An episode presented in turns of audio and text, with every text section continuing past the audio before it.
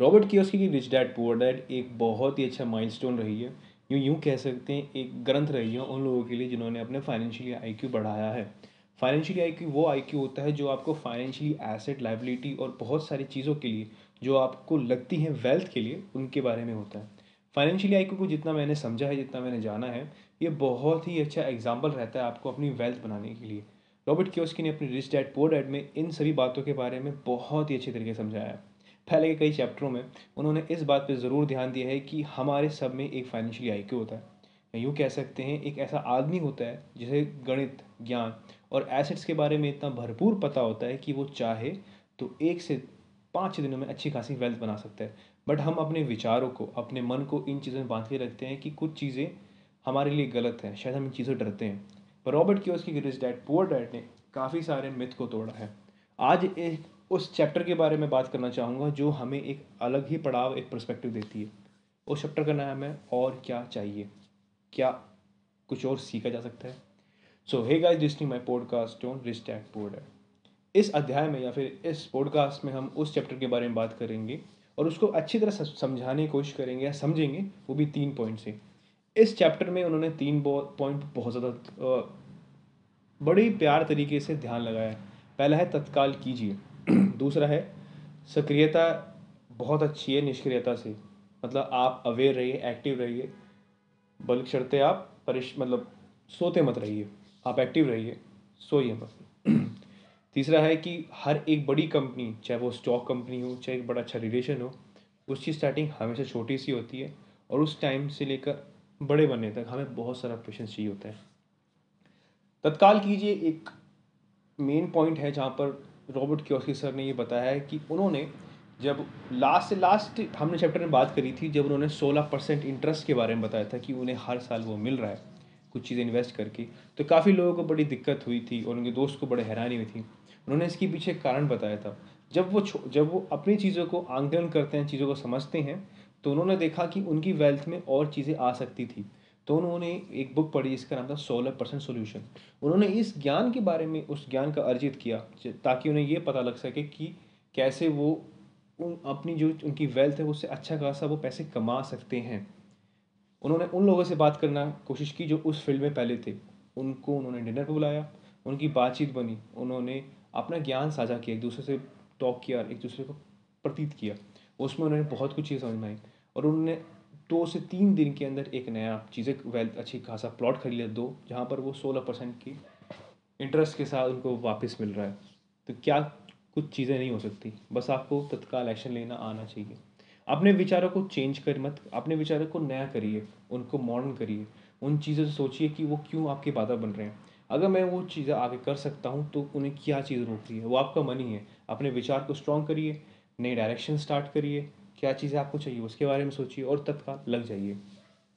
Robert इस, और एक चीज़ उन्होंने बड़ी अच्छी बताई जो मेरे को बड़ी अच्छी लगी, वो थी मोल भाव की समझ।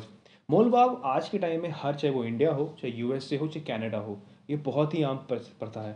और वैसे भी एक इंडियन फैमिली, मॉडर्न मतलब सॉरी, मॉडर्न नहीं, मिडिल मिडिल क्लास फैमिली में बहुत आम होता है कि चीज़ों के कम से कम दाम से खरीद सके और चीज़ों को अच्छी तरह वैल्यूबल बना सके। मोल भाव उसमें बहुत ही अच्छा था। पर जब मैंने किताब पढ़ी तो मुझे समझ में आया कि मोल भाव हर एक लाइफ के परस्पेक्टिव में अच्छा लगता है और वो होना भी चाहिए। चाहे आप कोई नई चीज़ें खरीद रहे हो, नया कुत्ता, नया चीज़, और इवन आप नए रिलेशन में आ रहे हो मोल भाव ज़रूर करना चाहिए। इस एक एग्ज़ाम्पल से शायद आप चीज़ों को समझ में आ जाएगी। रॉबर्ट क्योस्की की एक दोस्त थी, जो कि उसकी आई थिंक कोई रिलेशन में कोई लड़की थी। उसने रॉबर्ट क्योस्की के बारे में बहुत कुछ सुना था। तो उन्होंने कहा कि आप, मुझे और मेरे रियल स्टेट एडवाइज़र को एक एडवाइस दे सकते हैं घर खरीदने के लिए। भागी जो उसका रियल स्टेट था, उसने आज तक कोई घर खरीदा ही नहीं था। रॉबर्ट क्योस्की ने पूरी कोशिश की और उनको एक घर दिलाने की चेष्टा जताई। उनको पता लगा कि एक साठ हज़ार डॉलर के आसपास काफ़ी अच्छे दाम में वो घर मिल रहा है।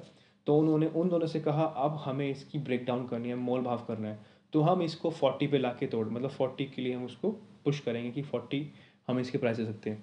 उनको बड़ा अजीब लगा, बड़ी बेशर्मी बेशर्मी सी महसूस हुई कि साठ हज़ार की चालीस हज़ार देना, थोड़ी सी बात बोलते हुए बड़ा बेशर्मी महसूस हो रही है। मतलब हम कम, हम थोड़े गरीब से लगेंगे। ये एक विचार था, जो कि इनको बहुत कुछ दिक्कत दे रहा था। और दिक्कत दे ही चुका था पहले। तो रॉबर्ट क्योस्की ने वो बात वहीं छोड़ दी। और आज भी वो उस अच्छे सौदे के, वो उस अच्छे सौदे को ढूंढ रहे हैं कि वो उसको पा सके। मतलब उनके जो बजट में है, जो वो चाहते थे। रॉबर्ट क्योस्की ने यही बताया है कि सर ने कि आप मोल भाव करिए, आप सफल नहीं होगे, विचार करिए, स्वीकार कीजिए और आगे बढ़िए। चीज़ें कैसी चीज़ चलती हैं, चाहे वो रिलेशनशिप में हो। और ये बड़ा वैलिड है। आज के टाइम में काफ़ी मेट्रोमोनी साइड पे हम के विचार नहीं मिलते हैं, आगे बढ़ते हैं, हम चीज़ों को समझते हैं एक्सेप्ट करते हैं। कुछ चीज़ें उनकी समझ में आती है, कुछ हमें अपनी बारे में समझ में आती है, कुछ चीज़ें हमें उनकी बुरी लगती है, कुछ हमें अपनी बुरी लगती है। फिर धीरे धीरे करते करते हम चीज़ों को अंडरस्टैंड करना स्टार्ट कर देते हैं। खैर इन चीज़ों के बारे में अगर हम आगे जा डिस्कस करें तो एक तीसरा पॉइंट भी आता है जो कि था आप तो, हर एक चीज़ को जो आज बड़ी है उसको उसने शुरुआत छोटेपन से की छोटी तरीके से की थी। और ये बात सत्य भी है।